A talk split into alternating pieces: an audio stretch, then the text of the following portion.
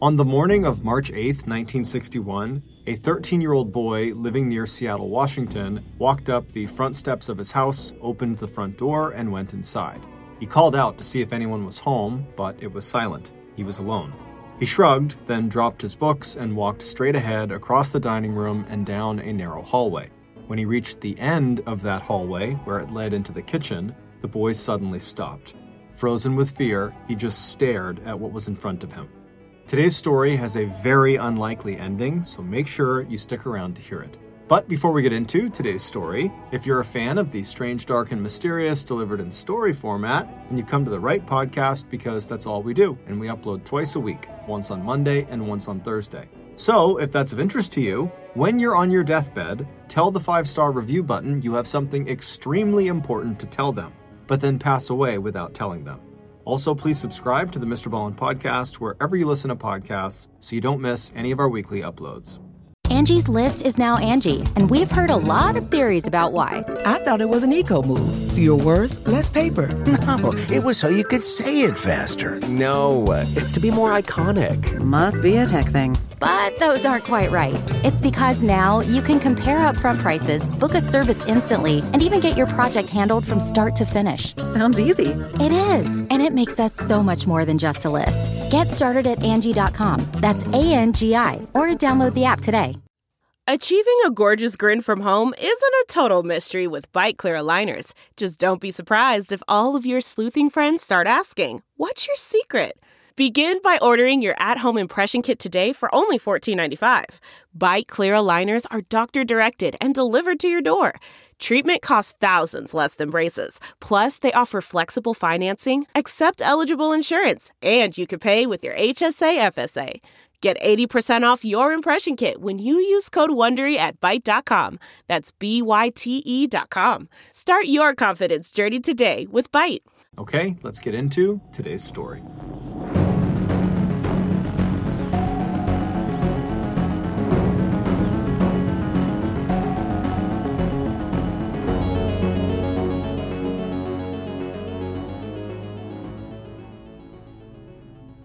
When Mary Kelly was still just a little girl, her two older sisters nicknamed her Mary Sunshine. This is because every morning, as soon as the girls would wake up, Mary would leap out of bed and run around her house, pushing aside all the curtains so every room in the Burley, Idaho home filled with sunshine. The nickname stuck because it not only captured her cute morning routine, but it also captured her sense of optimism, energy, and radiance that people associated with her for her entire life. When Mary was born on October 11, 1921, Burley was just a small rural town in southern Idaho with a population of just over 5,000 people. Most of its residents, the Kelly family included, were farmers, and the main crops grown in the town were grains, sugar beets, potatoes, and alfalfa. Like her older brother and two older sisters, Mary loved living on her family's farm. The kids held barnyard rodeos, they had potato fights every fall after the harvest was done, and during the hot summers, they cooled off in the irrigation canal near their house. Mary's parents were devout Mormons, and this religion would always be central to Mary's life.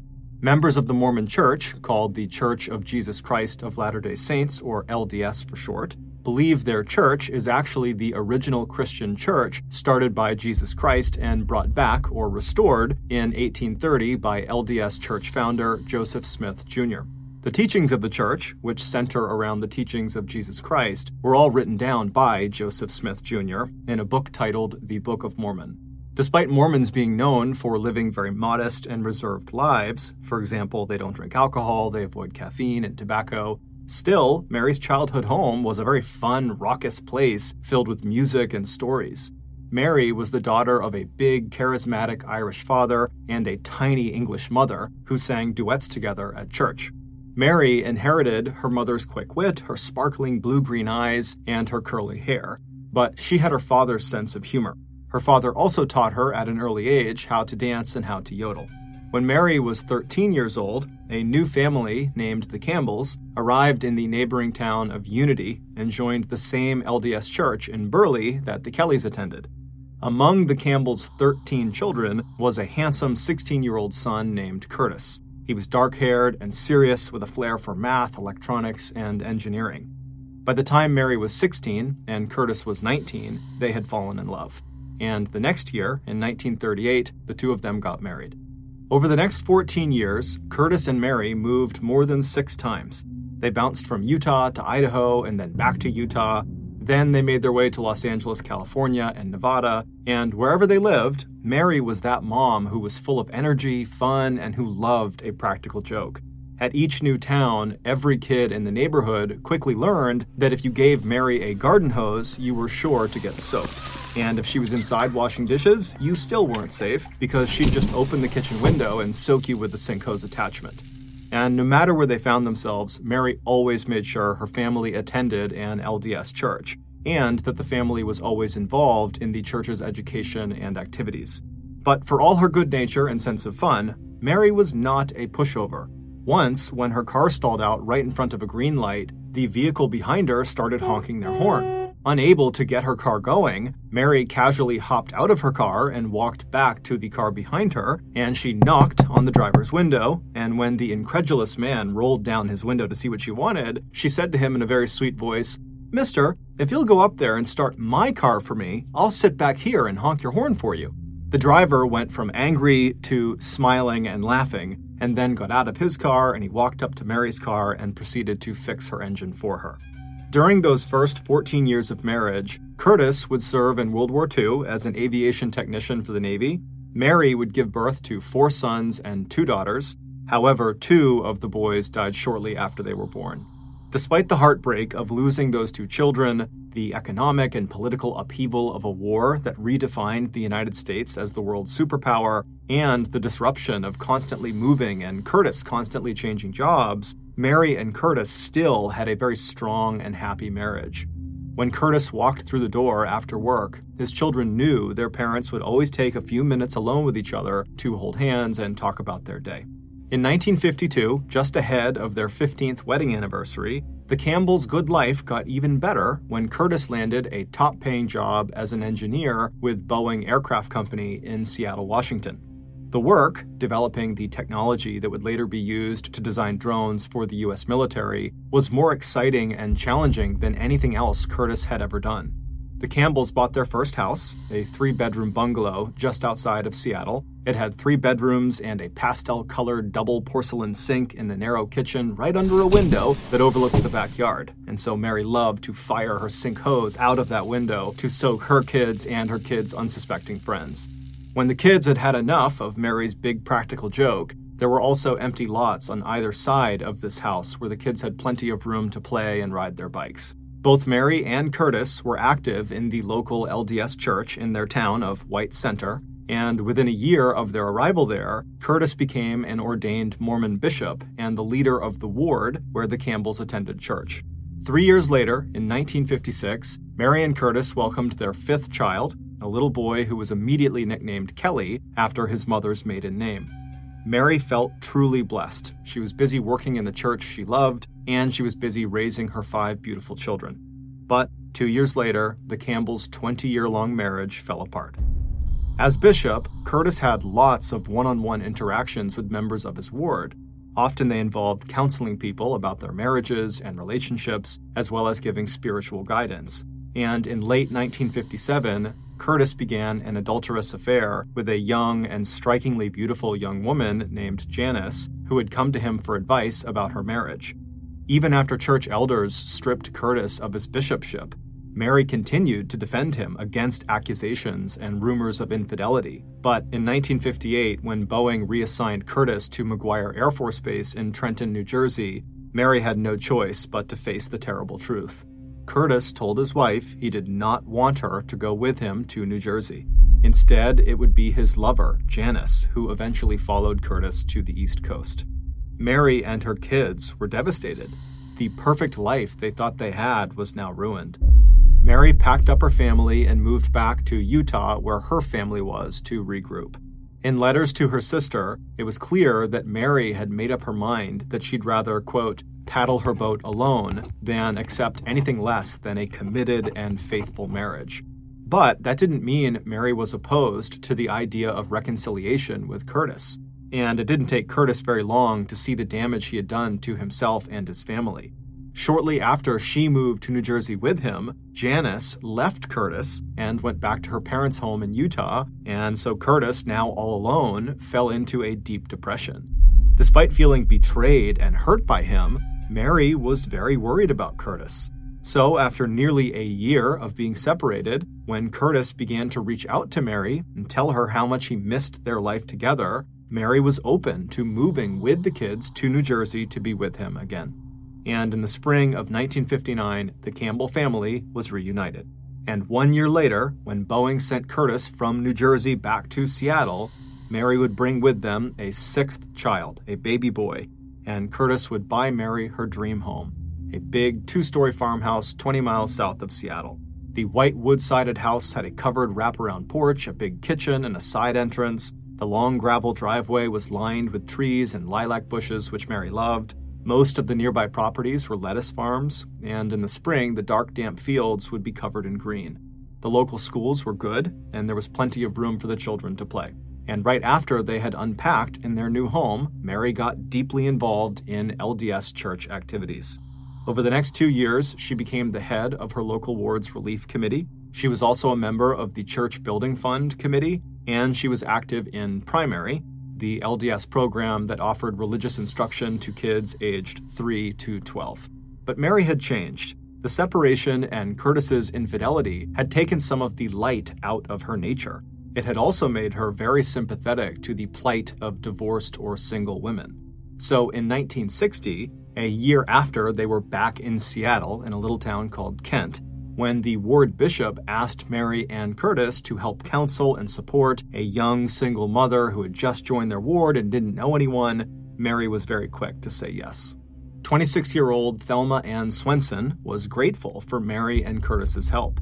Ten years earlier, she had moved to Utah from her hometown in England and married a Mormon from Salt Lake City. When the marriage broke down, she moved to Kent in Washington with her three young children, but she was just barely scraping by financially. Mary immediately hired Thelma to take care of her four year old son and new baby. Mary would often drop them off at Thelma's trailer home after Mary dropped her three older children off at school.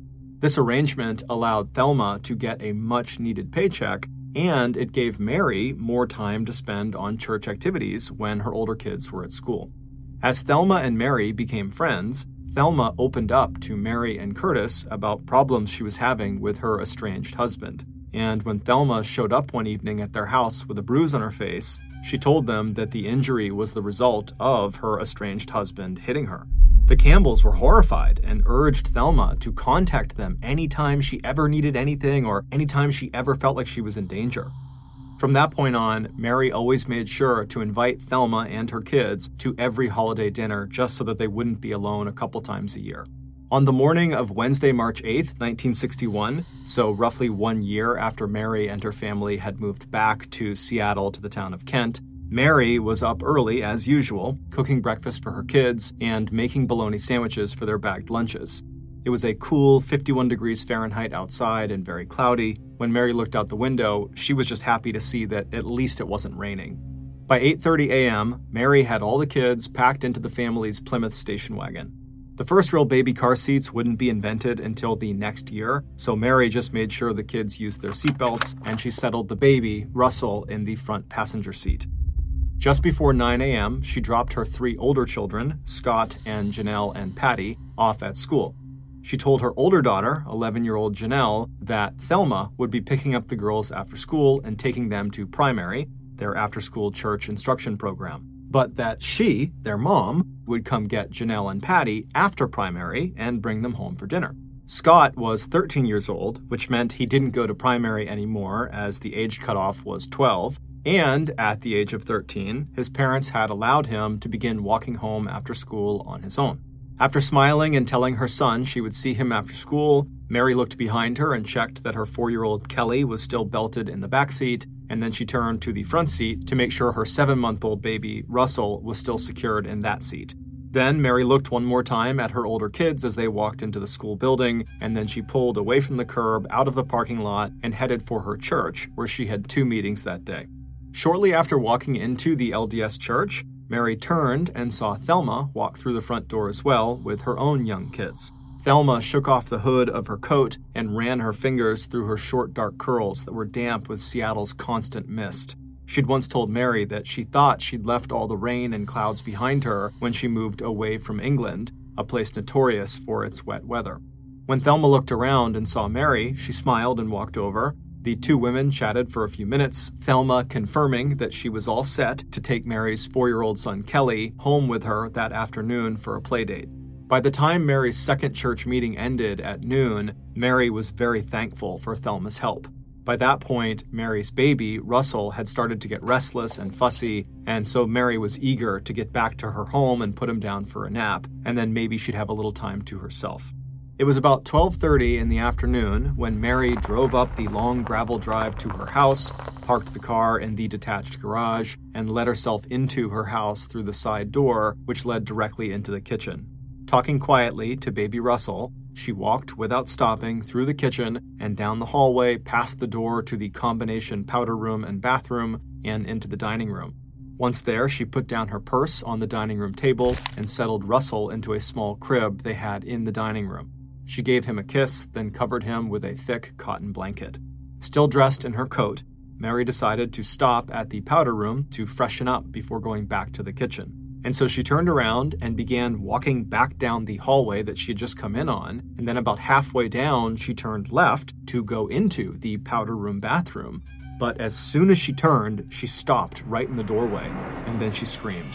Because a man she had never seen before in her life was standing right in front of her in the powder room bathroom. Paralyzed with shock, Mary just stood there as the man suddenly lunged out with his left hand and grabbed her and knocked her to the ground. Mary fell hard onto the hallway floor, but before she could even move, the man was on top of her with one of his knees pressing into her stomach and the other knee across her neck and jaw.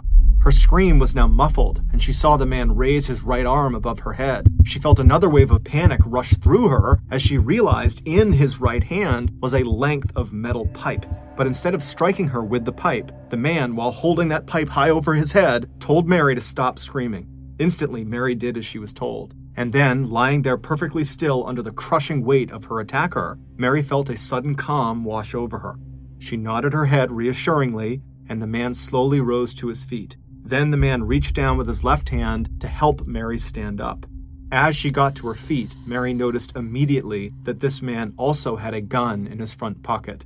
Then, as soon as Mary was on her feet, she did what she had done her whole life. She called on her faith and looked at the man in front of her not as a monster, but as a human being. She took a moment to compose herself, pulling the skirt of her dress down and pushing back the hair that had come out of its clips. She straightened her glasses, she took a deep breath, and then she looked up at the man who was now just standing there awkwardly with his arms and his metal pipe down by his sides. She had never seen this person before. He was young, in his early 20s, with shaggy hair that fell across his pale, soft face, and he was huge. Not only tall, but very big and heavy. Mary let out a deep breath and then said, What do you want? The man seemed eerily calm. He told her that he was there because he needed money. The only cash Mary had was in her wallet, which was in the dining room. She told the man as much as she headed past him down the hall in that direction. The man followed behind her and then stood without saying anything while she opened her purse, took out her wallet, and then laid the three $1 bills that were inside, along with some change, on the dining room table. She also pulled out her credit cards and driver's license, laying them on the table as well, and then she also just said to the man, You know, anything of value in this house, it's yours. Even though this man had said he wanted money, the only item that he was interested in was her driver's license. He reached out and grabbed it, looking carefully at the typewritten name, then turning to her with his first question Are you Mary Campbell? Mary nodded. Yes, I am. And then, as this was happening, the thing Mary was most worried about happened. In the crib, just a few feet away from them, Russell started crying. Mary silently prayed that the man would not hurt her child, and he didn't. As he stood there, still staring at her license, he casually told her to go take care of her baby. Feeling an enormous sense of relief, Mary turned away from the man and stepped quickly to the crib. She reached down and picked the baby up and rocked him for a second, all the while glancing across the room at the man who had just put her license back on the table and was now emptying out the other contents of her purse onto the table.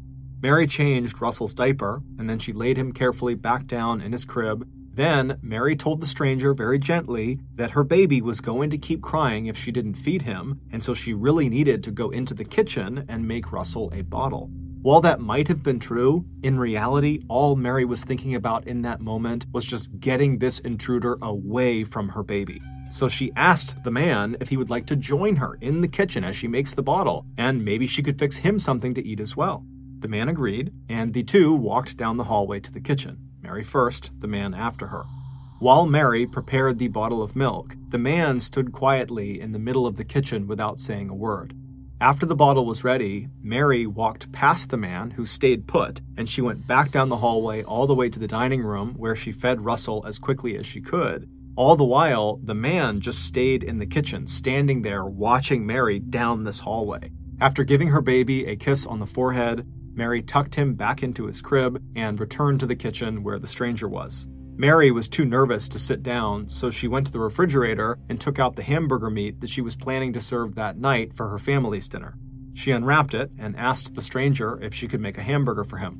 When he said no in a very polite tone, Mary couldn't help but feel sort of relieved. After that initial attack, the man had not threatened her in any way, and now he was just standing there quietly in her kitchen and being very polite about it.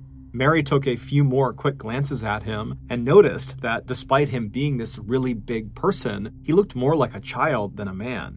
In fact, he couldn't be much older than her oldest child, Dell, a 19 year old young man who had left home just two years earlier to join the Navy.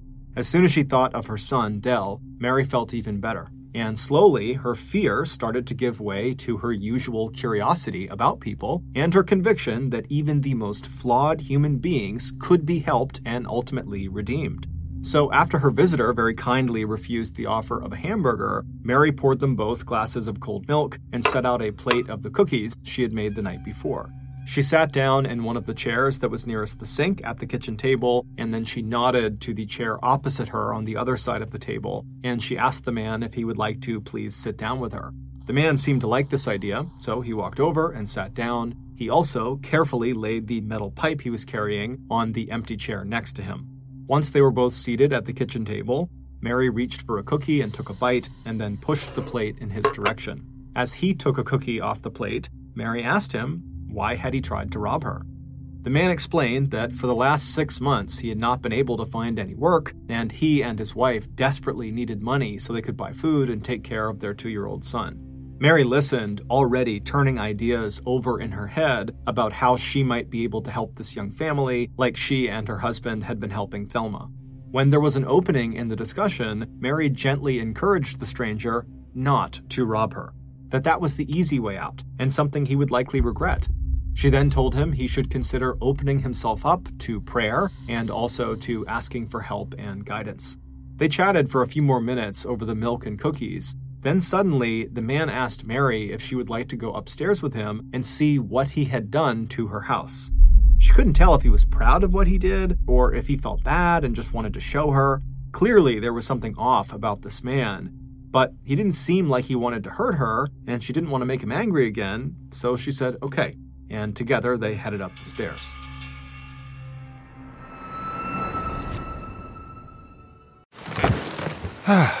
the comfort of your favorite seat is now your comfy car selling command center, thanks to Carvana. It doesn't get any better than this. Your favorite seat's the best spot in the house. Make it even better by entering your license plate or VIN and getting a real offer in minutes. There really is no place like home. And speaking of home, Carvana will pick up your car from yours after you finalize your offer. Visit Carvana.com or download the app and sell your car from your comfy place. That's not just the sound of that first sip of Morning Joe. It's the sound of someone shopping for a car on Carvana from the comfort of home. That's a good blend. It's time to take it easy, like answering some easy questions to get pre qualified for a car in minutes. Talk about starting the morning right just like customizing your terms so your car fits your budget. Mm-mm-mm. Visit Carvana.com or download the app to experience car shopping the way it should be convenient, comfortable. Ah.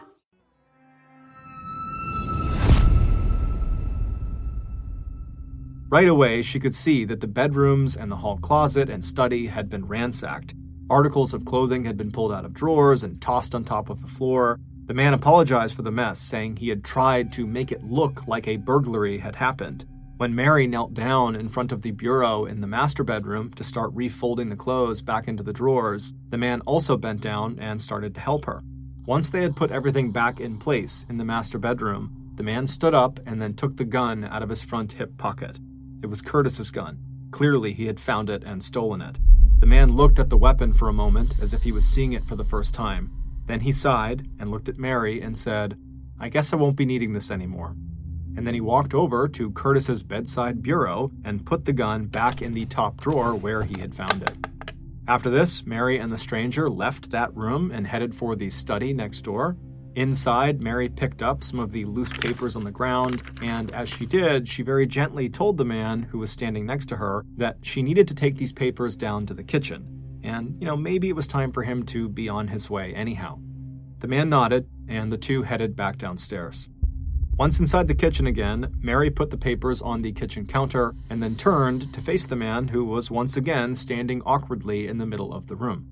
Mary smiled at him and thanked him for helping her clean up the upstairs. And she also told him that he had not done any real damage, so she had no plans to tell anyone or call the police or say anything. She also told him that he was free to take the cash in the dining room on his way out. Then she stepped forward toward the table, and as casually as she could, she picked up the length of metal pipe from the kitchen chair and bent down and placed it under the table out of reach. The man watched her do this. Then, after a pause, he asked if she might be able to give him a ride away from her house. Mary sat down on one of the chairs for a moment, just wishing now that this man would leave. She took a deep breath and then she looked up at the man who had now moved to the side door of the kitchen that opened into the side and backyard. Mary looked at him and said, No, I can't give you a ride. Then Mary stood up and walked over to the door with him and pointed through the window on the door to an outside white gate on the edge of their property and she told him that if he went through that gate and crossed a wooden plank that led over a stream and into the woods, that no one would see him leaving. The man stared at Mary for a few seconds, and then he thanked her for the milk and cookies, and then he looked down kind of sheepishly and said he was sorry that he had hurt her, and then he turned and reached for the doorknob. Mary felt a flood of relief wash over her. She immediately began running over the crazy story she would tell Curtis that night when he came home and they sat together on the couch in the living room talking about their day. Later that same afternoon, Thelma arrived at the schoolyard to pick up Mary's daughters, Janelle and Patty. Scott, happy he had aged out of primary religious education classes, had already started the walk home to his family's farmhouse. There was barely enough room in Thelma's old car for the two girls, they had to squeeze in alongside their little brother Kelly, as well as Thelma's kids, who were ages 7, 5, and 3. Janelle was annoyed when Thelma said that she would be back in about an hour or so to pick them up, not their mother. Apparently, their mom had called Thelma to arrange a last second swap because their mom was tied up with something. Janelle didn't care about the last second swap or getting a ride with Thelma. She just hated how crowded it was in Thelma's old car and didn't want to have to get back in. But Janelle just shrugged and hopped out of the car and began steering the younger children towards the door of the church. Sure enough, about an hour later at 5 p.m., Thelma was waiting outside for the kids, and all six of them piled into her tiny car. But instead of Thelma turning south towards their farmhouse, Thelma drove north. When Janelle asked where they were going, Thelma told the kids they were going to her house to meet up with their older brother Scott and Bishop Owen, who was the LDS bishop for their ward. Janelle shrugged again. She had no idea why her brother was at Thelma's, but she didn't care about that.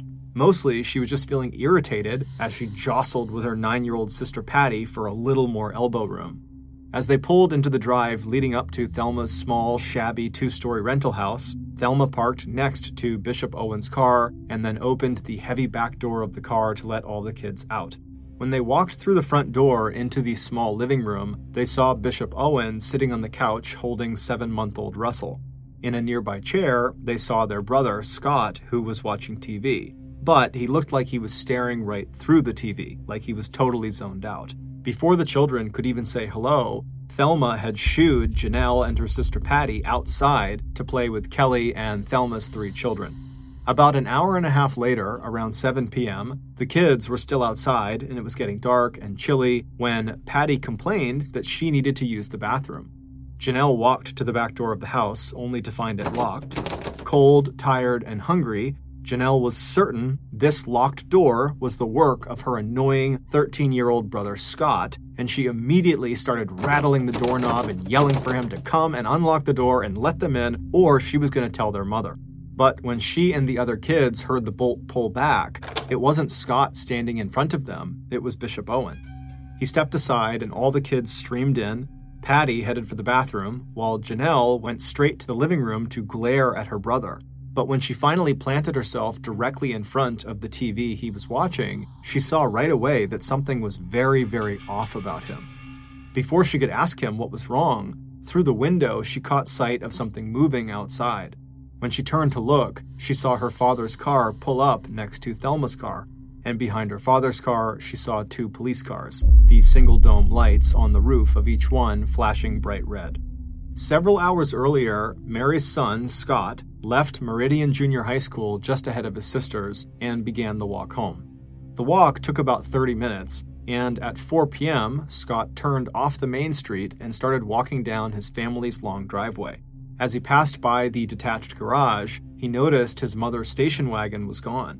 Scott thought to himself if his mom and baby brother were not home, maybe he could just go inside, drop his things off, and then head right back out again and go see his friend, Larry Smith, who lived in the house next door. When Scott walked into his own house through the front door, he reflexively called out for his mother, but there was no answer. However, when he passed through the living room into the dining room, he saw his mother's purse laying on the dining room table with her driver's license and credit cards spilled out next to it. Then he noticed his mother's coat hanging over the end of the baby's crib, and perhaps most surprising, he saw his seven month old brother, Russell, in the crib fast asleep. If Russell was here, then his mother surely had to be here too, which was strange since he hadn't seen her car. But regardless, he moved towards the bottom of the stairs and called out again for his mother, but still, there was no answer. The big house was totally quiet. Scott put down his things on the dining room table and headed down the hallway for the kitchen. On the way, he glanced into the powder room, but no one was inside. When he reached the end of the hallway and looked into the kitchen for the first time, he froze. What he saw inside of it was so terrible, he couldn't even begin to process it. There, on the floor, was his mother. Under her head was a red velvet cushion taken from the living room couch. Blood had gushed out of her mouth and formed a huge puddle under her head. There were dark bruises like a collar around her throat. Her blood soaked, dark red hair looked black. Her eyes were wide open and staring, and her glasses were on the floor next to her. Scott started backing away.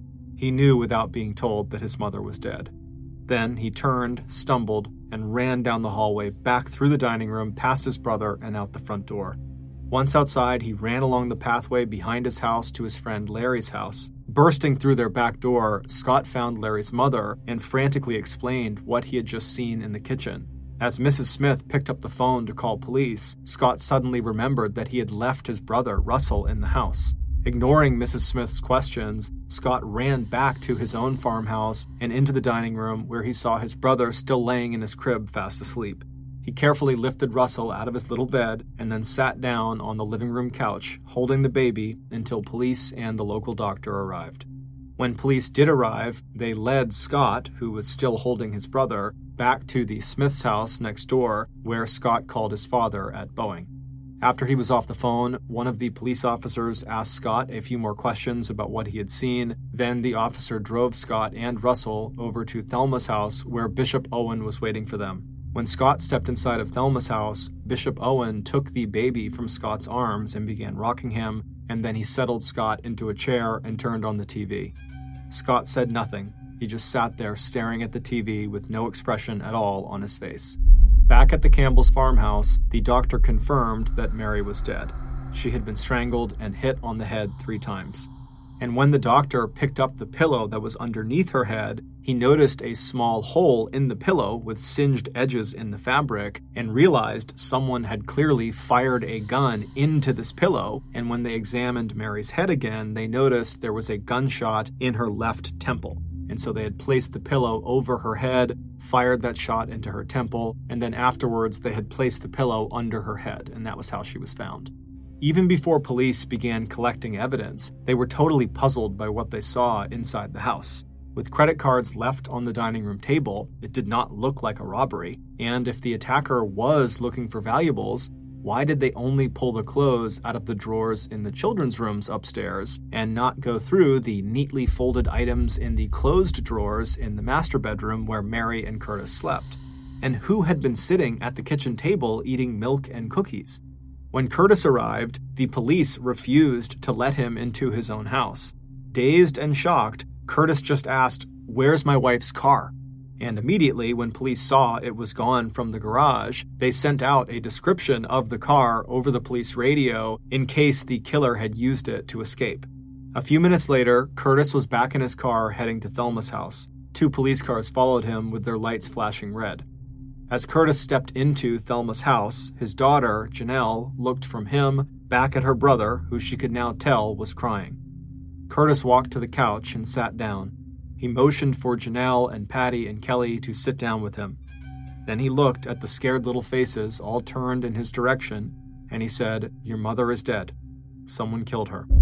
Curtis was quickly removed from the list of possible suspects. Dozens of people could confirm that he had been at work that day during the window of time when Mary was killed, sometime between 12:30 p.m. when she arrived home from her church meetings and 2:30 p.m. By 8 p.m. on the night of the murder, police had located the Campbell station wagon in the parking lot of the Group Health Hospital in the town of Renton, three miles away. There were no weapons or blood in the car. All it told police was that the murderer must have gotten a ride to the Campbell's house and then used the station wagon to make their getaway. Once Curtis was allowed back into his house later that night with his children, he went upstairs to check for his gun in his drawer and found it was missing. He told the police about it, and they asked him what kind of gun it was and what caliber it was. When he told them, they realized it was the same as the gun that had been used to shoot Mary in the head. Even though there were almost a hundred law enforcement personnel working the murder case, by Friday, March 10th, so two days into the investigation, the best lead police had was still just a report from the Campbell's neighbor. The neighbor told police that at about 9:30 a.m. on the day Mary was murdered, she had seen a big man with shaggy hair almost down to his shoulders walking first across the Campbell's front yard and then later that day across their backyard. On that Friday, police got an anonymous tip over the phone that would eventually lead to the break they were looking for. The police were told to check out Art Ferguson, the husband of one of the members of Mary Campbell's church, he matched the description of who the neighbor had seen, and he had recently just gotten a haircut.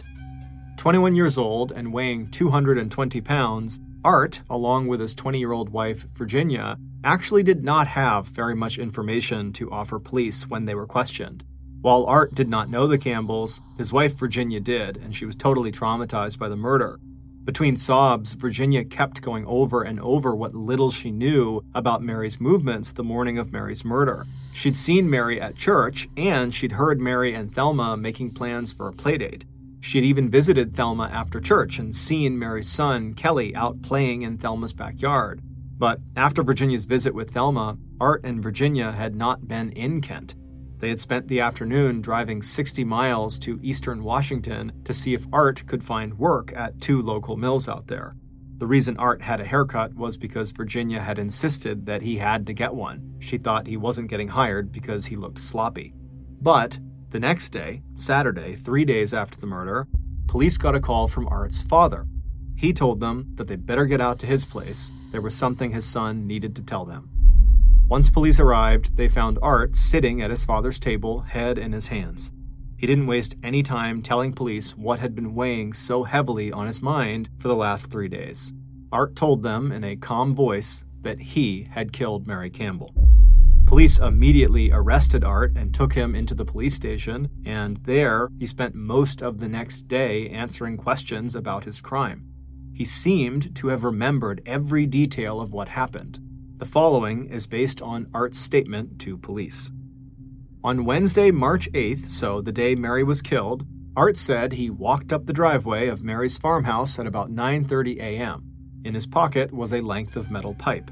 When he reached the house, he let himself in through the kitchen and went upstairs and began ransacking the rooms so that when police investigated the murder he intended to commit, it would look like Mary had been killed by a burglar.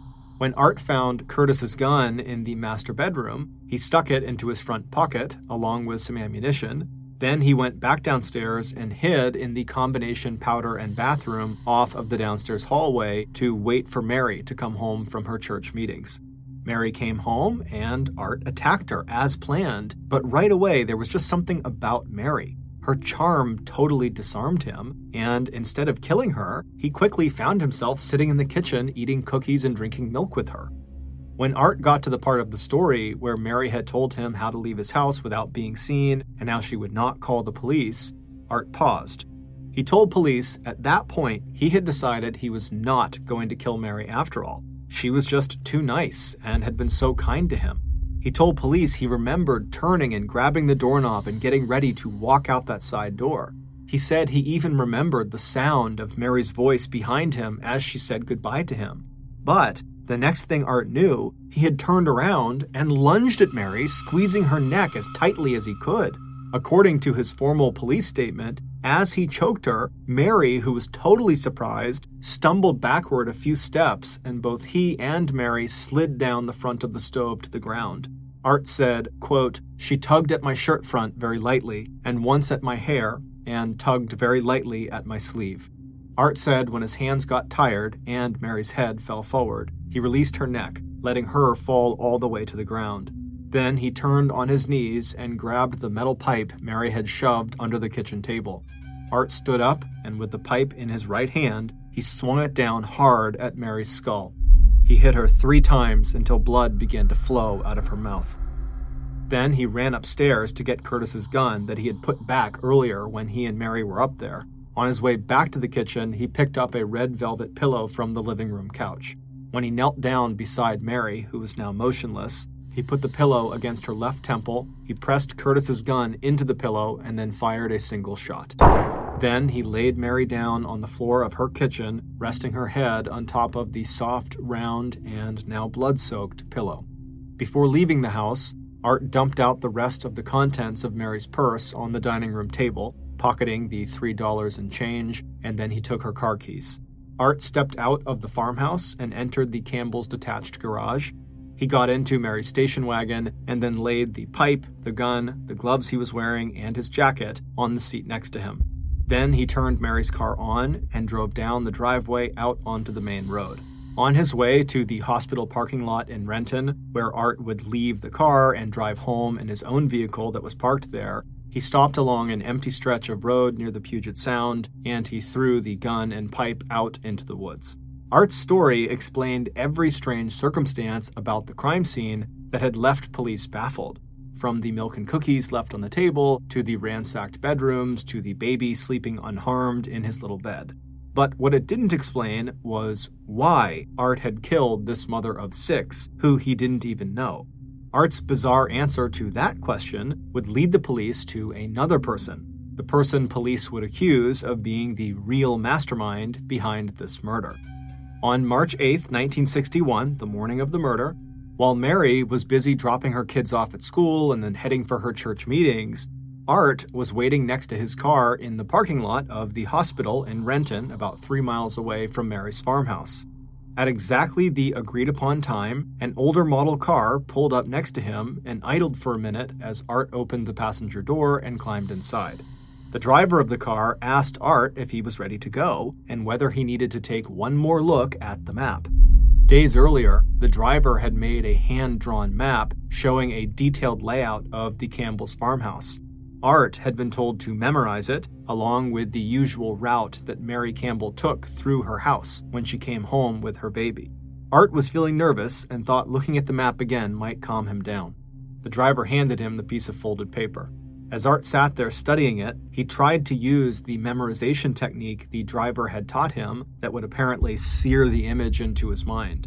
Meanwhile, the driver put the car in gear and pressed the gas pedal. On the way to the Campbell's farmhouse, the driver stopped and bought two gallons of gas at a gas station and paid by check. When they arrived near the entrance to the Campbell's long gravel driveway, the driver took back the hand drawn map, They made sure Art had his piece of metal pipe inside of his jacket pocket, and that Art knew exactly where to find Curtis Campbell's loaded pistol. The driver also told Art to be sure he used a pillow from the couch to silence the sound of the shot that Art would eventually fire directly into Mary's temple. Art nodded. Just before he climbed out of the car, a pink and black truck passed by them on the main road. Art's driver only watched Art for a few seconds as he walked up the driveway toward the farmhouse. Then the driver checked their watch and turned the car around and pulled back onto the road and started heading for their next stop. About 3 hours later, at 12:30 p.m., when Art ambushed Mary inside of her house, Art's driver was standing in a different house in front of a kitchen clock, watching the minute hand with intense concentration. The person standing next to the driver would later tell police she could make out the words the driver was speaking as they stared at the clock. Do it, do it, do it, they said. An hour later, the driver again looked at the clock. This time, the driver, aka the real mastermind behind the murder of Mary Campbell, smiled and then ran her fingers through her short, dark curls and looked out the window at Mary's son, Kelly, playing in her yard. Then, Thelma Swenson, the hard luck case that Mary and Curtis had tried so hard to help, the babysitter who had once lived with them and who knew exactly where Curtis's loaded gun was and what Mary's everyday routines were when she got home from church or from running errands, turned to her good friend, Art's young wife, Virginia, and hugged her. And then, according to Virginia, Thelma swayed slowly side to side while holding on to Virginia and said, I know where Art is. He's up there right now butchering Mary Campbell. When Art confessed to the murder of Mary Campbell, he told police that he was only acting on the orders of Thelma Swenson. He said she planned every detail of the attack. Art, who was mentally challenged and highly suggestible, claimed that he had been manipulated by Thelma into believing Mary Campbell was an evil person. In terms of getting him to commit the actual crime, Art said Thelma had used hypnosis. And when police checked local town library records, they would see that Thelma had checked out several books on mesmerism. Art accused Thelma of basically putting him into a trance and then literally walking him through every step he followed once he was inside of Mary's house. Police would later find a copy of that hand drawn map of the Campbell's farmhouse in Thelma's house. The gas station attendant who took Thelma's $2 check on the morning of the murder, and later the driver of that pink and black truck that had passed by, would both confirm that they saw Art in Thelma's car the morning of the murder. According to Art's wife, Virginia, Thelma had drawn her into the plot as well. Virginia told police that Thelma had met with both her and Art and asked them how they would go about killing someone and not getting caught. It was through these conversations she was having with Art and with Virginia that Thelma began to put together a plan to murder Mary Campbell. Virginia claimed that Thelma had even made her and Art rehearse how Art might strangle Mary using a length of electrical cord, with Virginia playing the part of the victim. But after Art had actually attacked Mary in her home, he told police that he genuinely had decided he was not going to kill Mary after all. It was like he had come out of his trance and he saw her for the person she really was, this really wonderful person. But, he said, after he turned to actually leave the house, he fell back under Thelma's control again. And then the next thing he knew, he was standing there in the kitchen with his hands around Mary's neck. It would turn out Thelma had a history of psychiatric problems and had been hospitalized twice. Once following a diagnosis of schizophrenia, a mental illness that can cause episodes of psychosis, delusions, and paranoia. Her estranged husband, who had never physically abused Thelma, would also testify that she was a pathological liar. According to Art and Virginia, far from being grateful to Mary for her help and support, Thelma had developed a deep hatred of Mary. She blamed Mary for the breakup of Thelma's own marriage, which didn't really make any sense, but she did, and even claimed that her estranged husband was the father of Mary's seven month old baby, even though the baby had been born in New Jersey before the Campbells had even met Thelma. Police also investigated the possibility that Thelma was becoming obsessed with Curtis and saw Mary as an obstacle to Thelma pursuing that relationship. For his part, Curtis had already begun to suspect that Thelma was mentally unstable and that she was using makeup to fake the bruises that she claimed were the result of her estranged husband's physical abuse. For these reasons, in the weeks leading up to Mary's murder, Curtis had told Mary that they really should break off their friendship and involvement with Thelma. However, Mary wouldn't hear of it. She believed Thelma needed them and Mary did not want to abandon her. On September 23, 1961, just six months after Mary's murder, both Art Ferguson and Thelma Swenson were found guilty of first degree murder and sentenced to life in prison. But that was not the end of this murder case. Two years later, on June 6, 1963, the Washington Supreme Court overturned the conviction against Thelma and ordered a new trial for her. Five months later, a new jury would acquit Thelma of all charges. While the court denied Thelma's request for custody of her three children, Thelma would go on to marry again and have a second set of three children before divorcing her second husband and taking those three children with her. In her memoir about her mother's death, titled The Multiple Murders of Mary Kelly Campbell, Janelle Campbell writes that as of 2021, Thelma Swenson was still alive. Out of deference to Thelma's family, the author does not include any details about Thelma Swenson's current life or location. Thank you for listening to the Mr. Ballen podcast. If you got something out of this episode and you haven't done this already, when you're on your deathbed, tell the five star review button you have something extremely important to tell them, but then pass away without telling them. Also, please subscribe to the Mr. Ballen podcast on Spotify, Apple Podcasts, Amazon, Google, and anywhere else you get your podcasts.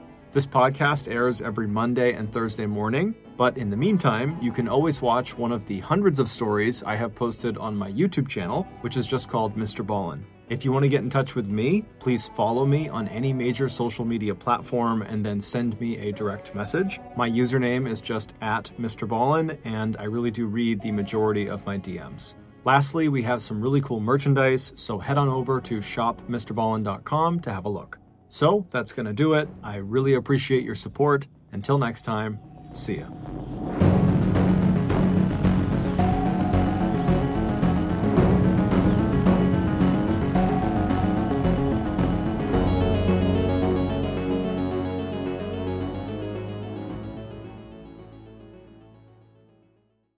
Hey, Prime members, you can binge eight new episodes of the Mr. Ballen podcast one month early and all episodes ad free on Amazon Music. Download the Amazon Music app today.